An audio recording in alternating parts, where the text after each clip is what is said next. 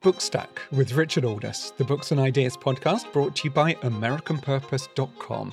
You can check our website for all the latest commentary and analysis, and it's where you can find details of our online events, including on February 22nd, Joanne Leedom Ackerman discussing her new book, Pen Journeys Memoir of Literature on the Line.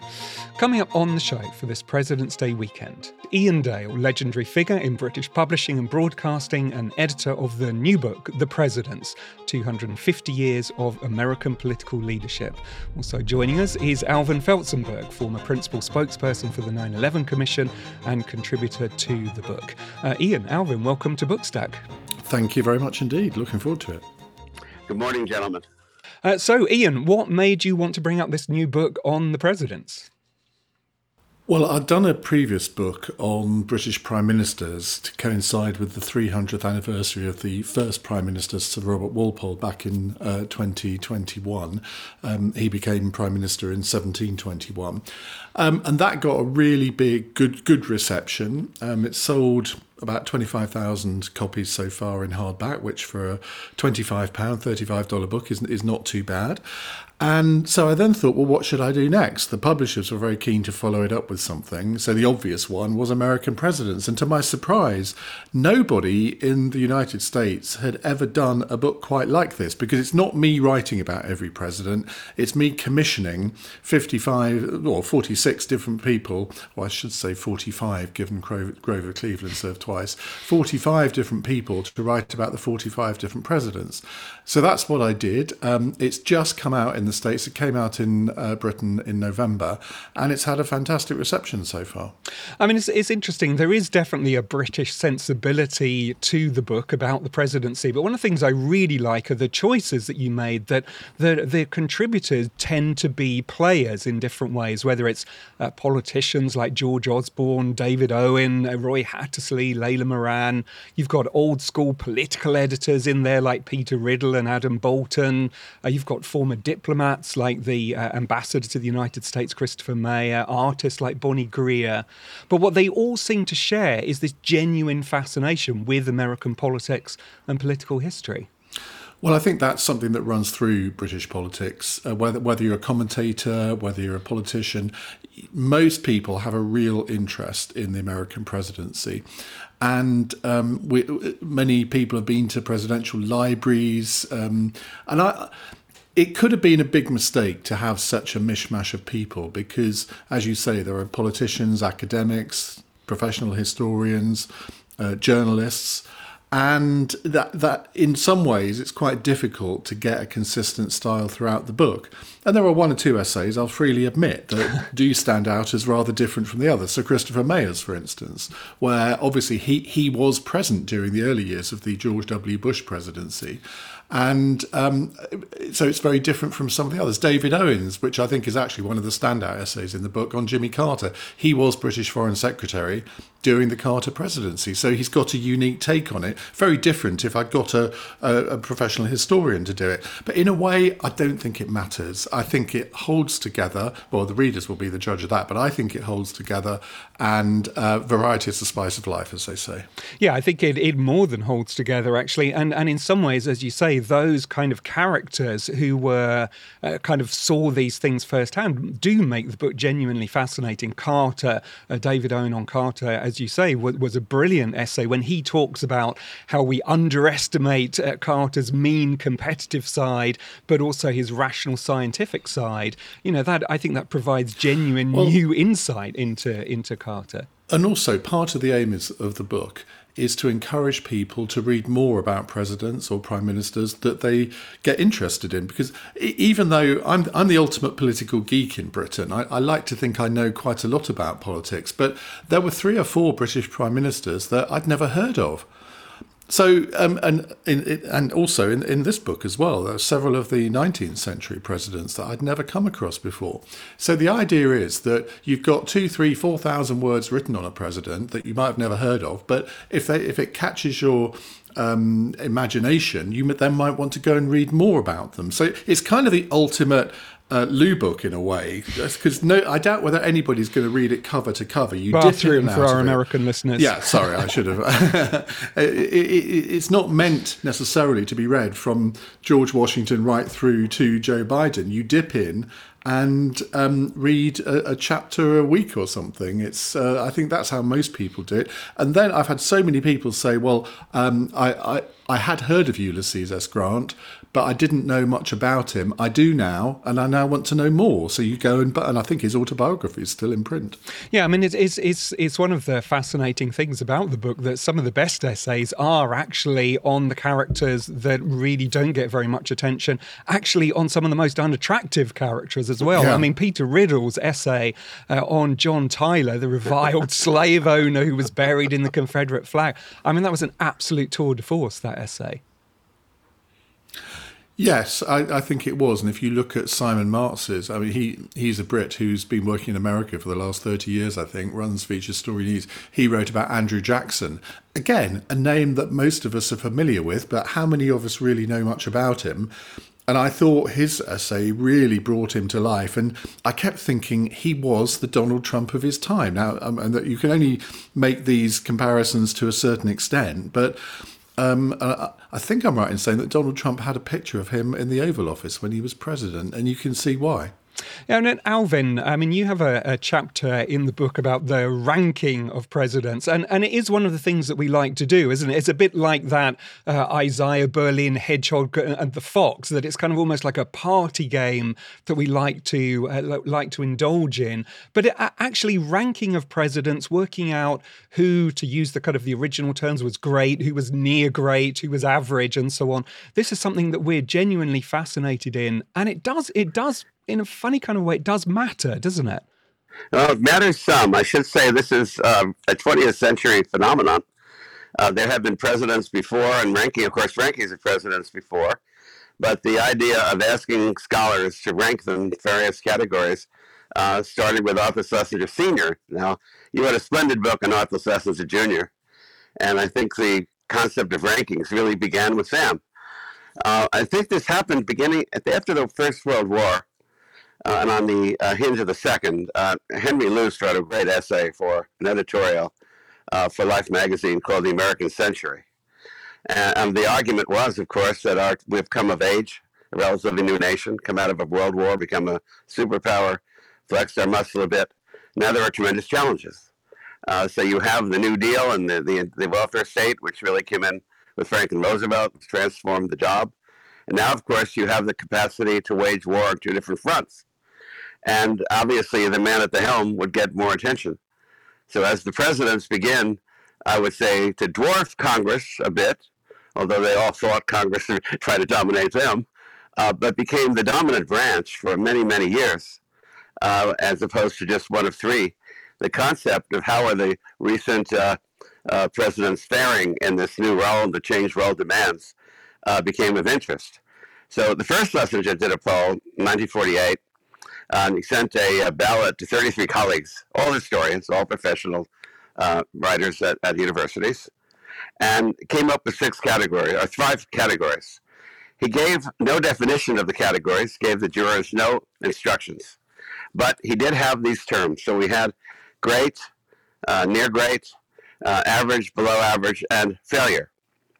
Uh, he repeated the poll in 1962, and his son Arthur Jr repeated it in 1962, excuse me, 1996, uh, right before Clinton's second inaugural. Uh, what these polls tell us, a couple of things, are that the reflections that historians and others, as uh, Dale has brought in the field, bringing many others, uh, tells us much about ourselves and our expectations of our times, um, as they do about the presidents and theirs. And actually, and and and and Iain, I mean that's that's one of the things that that really stands out actually about the book that, that this kind of diversity of thought. And and some of the some of the best essays I do actually think are where you get, for example, a, a conservative like George Osborne reflecting on someone like LBJ and and and not just that, but coming back to that point that I made earlier that when he talks about LBJ's decision making during Vietnam and he talks about his own decision making, for example, over uh, decisions around Syria, you do really get that sense of what it was like to be in the room, the complexity of decision making. Yes, it's very interesting that LBJ is considered to be quite a heroic figure by many people on the right in, in Britain. Um, George Osborne, in particular, William Hague, our former Foreign Secretary, um, they were vying to invite Robert Caro over to uh, to speak at a dinner in Downing Street about LBJ because they were so fascinated by his books on him. And I think George Osborne's essay in this book is one of the strongest for the reasons that you just articulated. And Alvin is right. I, I didn't want a series of hagiographies or hit jobs. Um, uh, Simon Burns, who was a Conservative MP, he is very close to the Kennedys and the Clintons and has worked on all the different campaigns. I mean, as a, as a Conservative, you might think he b- might have worked on Republican campaigns, but he, he um, going back to the 1960s, I think he was um, quite close to the Kennedy family. And um, I wanted him to write the JFK one, but I said to him, I do not. I know you hero worship JFK, but you've got to make it warts and all. And readers can judge whether he has. I, th- I think he's done a, a, much better job than I possibly thought he might in being incredibly uh, balanced in his assessments. And oh, it's Freddy Gray, who's the deputy editor of The Spectator um, in, in this country, has spent several years living in the United States. I think he's done a heroic job on Richard Nixon, who is a president that I'm absolutely fascinated by. I've read every book that he, he ever wrote, a very underrated writer in my view. And I visited the Nixon Library in Yorba Linda. Um, and in a way, I slightly regret I didn't write that one myself, but Freddy has done a fantastic job bringing to life the complexity of his character and a lot of his achievements, because there were lots of achievements in his years as president, but of course it's all masked by Watergate. And and really draws out the class aspects as well. I mean, he he talks about how Nixon w- actually won a scholarship to Harvard, but was never able uh, to go because because of the, the family reasons. So he had to go to the to the local college, and and and so that that kind of sense that you know this incredibly bright figure, but who always felt that he was looked down upon by. Uh, what he always used to call the Harvards. Yeah, and I think Nixon didn't just have a chip on his shoulder, he had a chip on both shoulders. he always felt he had something to prove to the elites, even though, of course, most voters would have considered him to be part of the elite, and he was in the end. But um, certainly in the early years, I think uh, you can certainly detect in what Freddy says, in that he felt he had something to prove to people. You make a, a really clever choice as well, it, it seems to me, that the, the, Trump presidency is something which is still very close to us, but by uh, asking Justin Webb, who was a very experienced BBC reporter, had been the uh, BBC's correspondent in Washington. He brings that kind of BBC impartiality to something which is still very far from being a, a settled, uh, dis, uh, settled historical judgment because it was such a controversial presidency. Well, that essay was one of the final ones that I commissioned, and I, I, I worried for a long time about who I could get to do Trump because very few people do not have an opinion on Donald Trump one way or the other. He's either hero or villain with, with very sh- few shades of grey, understandably. But again, I didn't want a complete hit job on him, and I certainly didn't want somebody um, like Nigel Farage who would have just written a paean to to Donald Trump. And I, I, it just hit me one day, Justin Webb. He's the ideal one for this. He was BBC North America correspondent. He knows the country. He knows the antecedents of Trump's uh, popularity. And again, I, I, know I'm saying that every single essay is brilliant, but I, th- I genuinely think that his, his, was because it, it, it really did strike the right balance. It's, it has got opinions in, but they're not all one way. I mean, Alvin, you wrote the uh, the essay in the book on Jefferson, and and there's a really good example of somebody whose uh, reputation, historical reputation, has waxed and waned. That uh, at some stages he's been a secular saint. He's a much more controversial figure uh, today because of slavery. But but as you draw out in the book, he was also deeply controversial uh, at the time. And whatever we think about the election in 2020, the election election of 1800 with its mudslinging and uh, controversy over the final event. Well, that that was something pretty spectacular too. Well, we think politics are divisive now, and they're controversial now.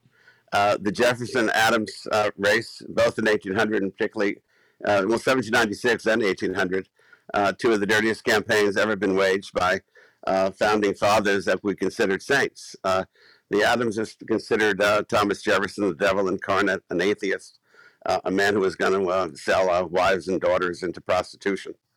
And Jefferson attacked Adams as a, a, monarchist about to hand us back to the, Brit- British. Adams got so upset with the Jeffersonians that he passed an Alien Sedition Act that actually made it a crime to say anything in print against the uh, President of the United States. And the first thing Jefferson does as president, remember, uh, anticipating when Jimmy Carter pardoned all the war resistors, if you recall, uh, he, he wound up pardoning thousands of people sent to jail uh, by John Adams. But then, of course, Jefferson's vice president, uh, when they tie in the Electoral College, uh, he stabs, he, he basically turns his back, actually, figuratively, stabs Jefferson in the back, tries to run for president himself with Federalist support when the uh, Electoral College is uh, being contested in the House, uh, where every state gets one vote, and he's trying to pick up votes from uh, Federalists. And of course, for other pro- issues, uh, Jefferson's running mate later winds up killing uh, Jefferson's other adversary, Alexander Hamilton. This was quite a colorful crew. one serious thing about Jefferson, where I thought he stands out, uh, in a group of, um, of uh, rationalists and a group of uh, philosophers who thought that human nature could not be changed, it could be controlled. Uh, human nature is a beast when you get one person or one faction or one party or one family to take control of the entire government. Bad things happen. How do you stop it? Uh, you check each other. You divide power into three branches. Uh, all accepted on a, a pessimistic view of human nature. Jefferson took the opposite view. He said, This is all true today, but it will not be, because I think reason will get us out of our current condition.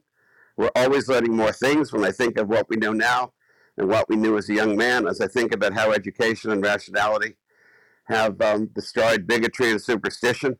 In our grandparents' day, they used to burn witches. We don't do this anymore. Well, here is this man who believes that rationality can conquer the world and he can't deal with his own contradictions on slavery. And I mean that, that's that's one of the things, isn't it, Iain, about the book that and that's so useful about something that covers goes right from Washington all the way through to Joe Biden. That it reminds us that uh, so often, uh, to use that phrase that uh, Mark Twain may or may not have used, that uh, that history rhymes, that there are kind of things that we can look back to, but also it kind of reminds us that you know sometimes things things that we think are uh, are unique or have, have been uh, have have been kind of going for a long time are actually relatively new. I, I think that's absolutely true. And I think what you want to do when you're reading a book like this, I think you want to have some of your own preconceptions challenged. And, and I think, I won't say this happens in every single chapter in the book, but I think most of the time there, there are things that the author of a particular chapter on a president says which makes you think, oh, that's that's not what I'd thought. So again, it encourages you to do a little bit of your own research. And I mean, it is one of the things throughout your entire career, kind of you probably as much as anybody really in the UK have generated this kind of fascination with politics, taking politics seriously, whether through your uh, your the books that you've published, the radio shows, that uh, the kind of the, just this genuine interest in politics. And so we talk about how it's a losing battle. but, but but we talk about how kind of politics has changed. The presidency is not the same. But the one thing that I came away from uh, with this book that in some ways politics has always been like this. We've all we've always talked about politics in the same way, all the way back as Alvin was talking to Jefferson and the yeah. and the election of eighteen hundred. Well, uh, I'm 59, about to turn 60 this year, which I cannot believe, but um, anyway, I'm trying to come to terms with that. But I I think that there is a temptation among people of my generation to think, oh, it's not like it was in the old days. That, Things ain't what they used to be. No, you look at Boris Johnson's cabinet, oh, you haven't got the characters that Margaret Thatcher had in her cabinet, have you? And I'm sure in Margaret Thatcher's day, the older generations would have said, oh, it's not like it was under Harold Macmillan. And I think that goes for the for the whole world. Yes, I have. I suppose in 30 years, the, the running theme through what I've tried to do is to try and I suppose I'm not going to say educate people because that sounds a bit patronising and condescending, but try to make people as enthusiastic about politics as I am. And I mean, if I've had lots of parents order signed copies of this book for their 15, 16, 17 year old son or daughter. And I can get no bigger compliment than that. And I often get emails from people, from parents saying, um, "My 14-year-old listens to your show every night, and your show has interested him or her in politics." Well, I, mission accomplished as far as I'm concerned. So, which, which chapters uh, would you want Joe Biden to read from the book, Iain? oh my goodness. Um, well, there, there is that old phrase. I, I, don't know whether it was Churchill that said it, because of course Churchill is considered the father of virtually every political quotation that people quote. Um, but he said, if you don't learn from history, you're condemned to repeat it. And when I look at what Joe Biden's policy has been towards Afghanistan, towards Ukraine and Russia, I think um, he would do very well to read chapters both in this book and my Prime Minister's book about the perils of appeasement. And um, to my mind, he so far, I mean, he's only been in office for is it a year or is it two years now? I can't even remember. Yeah, just over um, a year. It's just over a year, isn't it? Um, I mean, he is showing all the signs of being in the bottom quartile of one of Alvin's lists so far. And I, I don't see any theme to his presidency. I don't see any great leadership. Um, I, I, think I'd quite like him to read the Theodore Roosevelt chapter. Yes. And, and and I mean, Alvin, I, I suppose the only uh, the the only good thing for any president uh, who may look as if they're going to be towards the bottom end of your list is that uh, there have been many uh, presidents who now we might consider to be uh, great or near great um, uh, who were at the bottom of the list. I, I, think you note in the chapter that Ulysses S. Grant was was was dead last in the yes. in the original, yes. whereas now he's he's somebody who's taken much more seriously as as a as an important president? Well, I would say both Grant and Eisenhower, if you were to look at the ratings, not not only of me but of C-SPAN and many others, they have shot up the largest. Uh, when John Kennedy was president and Arthur Schlesinger uh, Senior was doing polls, Eisenhower came in in the 20s. Uh, in C-SPAN, he's now number five. And when I was growing up, the first uh, several Schlesinger polls as had Grant last. And I think that uh, it says a lot about uh, uh, studying past eras, studying past people. People always ask me, what makes for a good president? And I always say, uh, look for a variety of life experience. That's where you learn management. That's how you learn to relate to constituencies of different backgrounds. And uh, that's Teddy Roosevelt on every single page. He was a rancher, he was a soldier, he was a writer, he was a naturalist, an explorer, and uh, God, a zoologist, many, many things. And when he uh, was called or came forward to battle in the Spanish American War, he put together a volunteer group called the Rough Riders, filled with uh, cattle ranchers, Harvard dudes, uh, New York City policemen. He was New York City police commissioner, among so many things. And he forged a, a very effective fighting unit out of them. Um, Franklin Delano Roosevelt understood uh, the the uh, the the war winds that were coming his way. He tried to uh, lead public opinion by pretending to follow it. Gave a marvelous speech on the eve of the war, 1940 Christmas time, a year before Pearl Harbor, and he said, "We have grown up shielded by these two wonderful waters, uh, wonderful oceans. They've allowed us to develop internally, and of course, protected by that mighty British Navy. Imagine if that Navy disappeared and uh, German boats were paroling the Atlantic. How free would we be then? Uh, what about the colonies? What about the British colonies in our in, in our hemisphere that would re- revert to German control? Uh, what about German spies in Argentina? He paid such such a picture that he didn't he didn't uh, push the people to bat to, to battle uh, cries, but he prepared them. The whole argument was if Britain falls, there's no place else, which reminds me of Ronald Reagan. Uh, there's no place else to go if the United States uh, loses its freedom. Every generation has to fight for it again. Those are the kinds of, uh, of stories that I hope Joe Biden is looking at in the evening when he doesn't have the pressures of the day. I think uh, he will rise to the occasion. He takes away that inspiration and challenges his team to read them as well. And and and finally, Iain, I mean, you've you've written uh, a book on prime ministers, uh, or edited a book on prime ministers. This one on American presidents. I mean, picking up on Alvin's comment there, what is it? Do you think from these these studies that you've uh, that you've commissioned? What is it that you think that actually makes the difference for being a successful uh, political leader?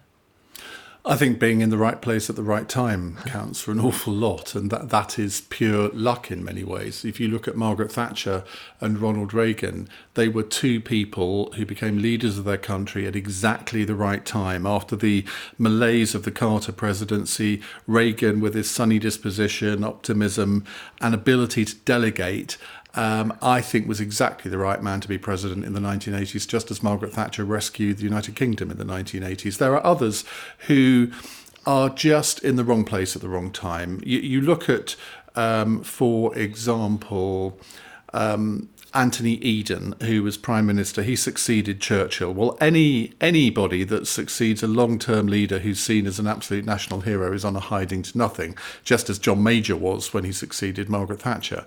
And Anthony Eden had it all. He had the good looks, he had the charm, he had the political background, he had the experience, but he will feature right at the bottom of every single list of, of British prime ministers because of Suez.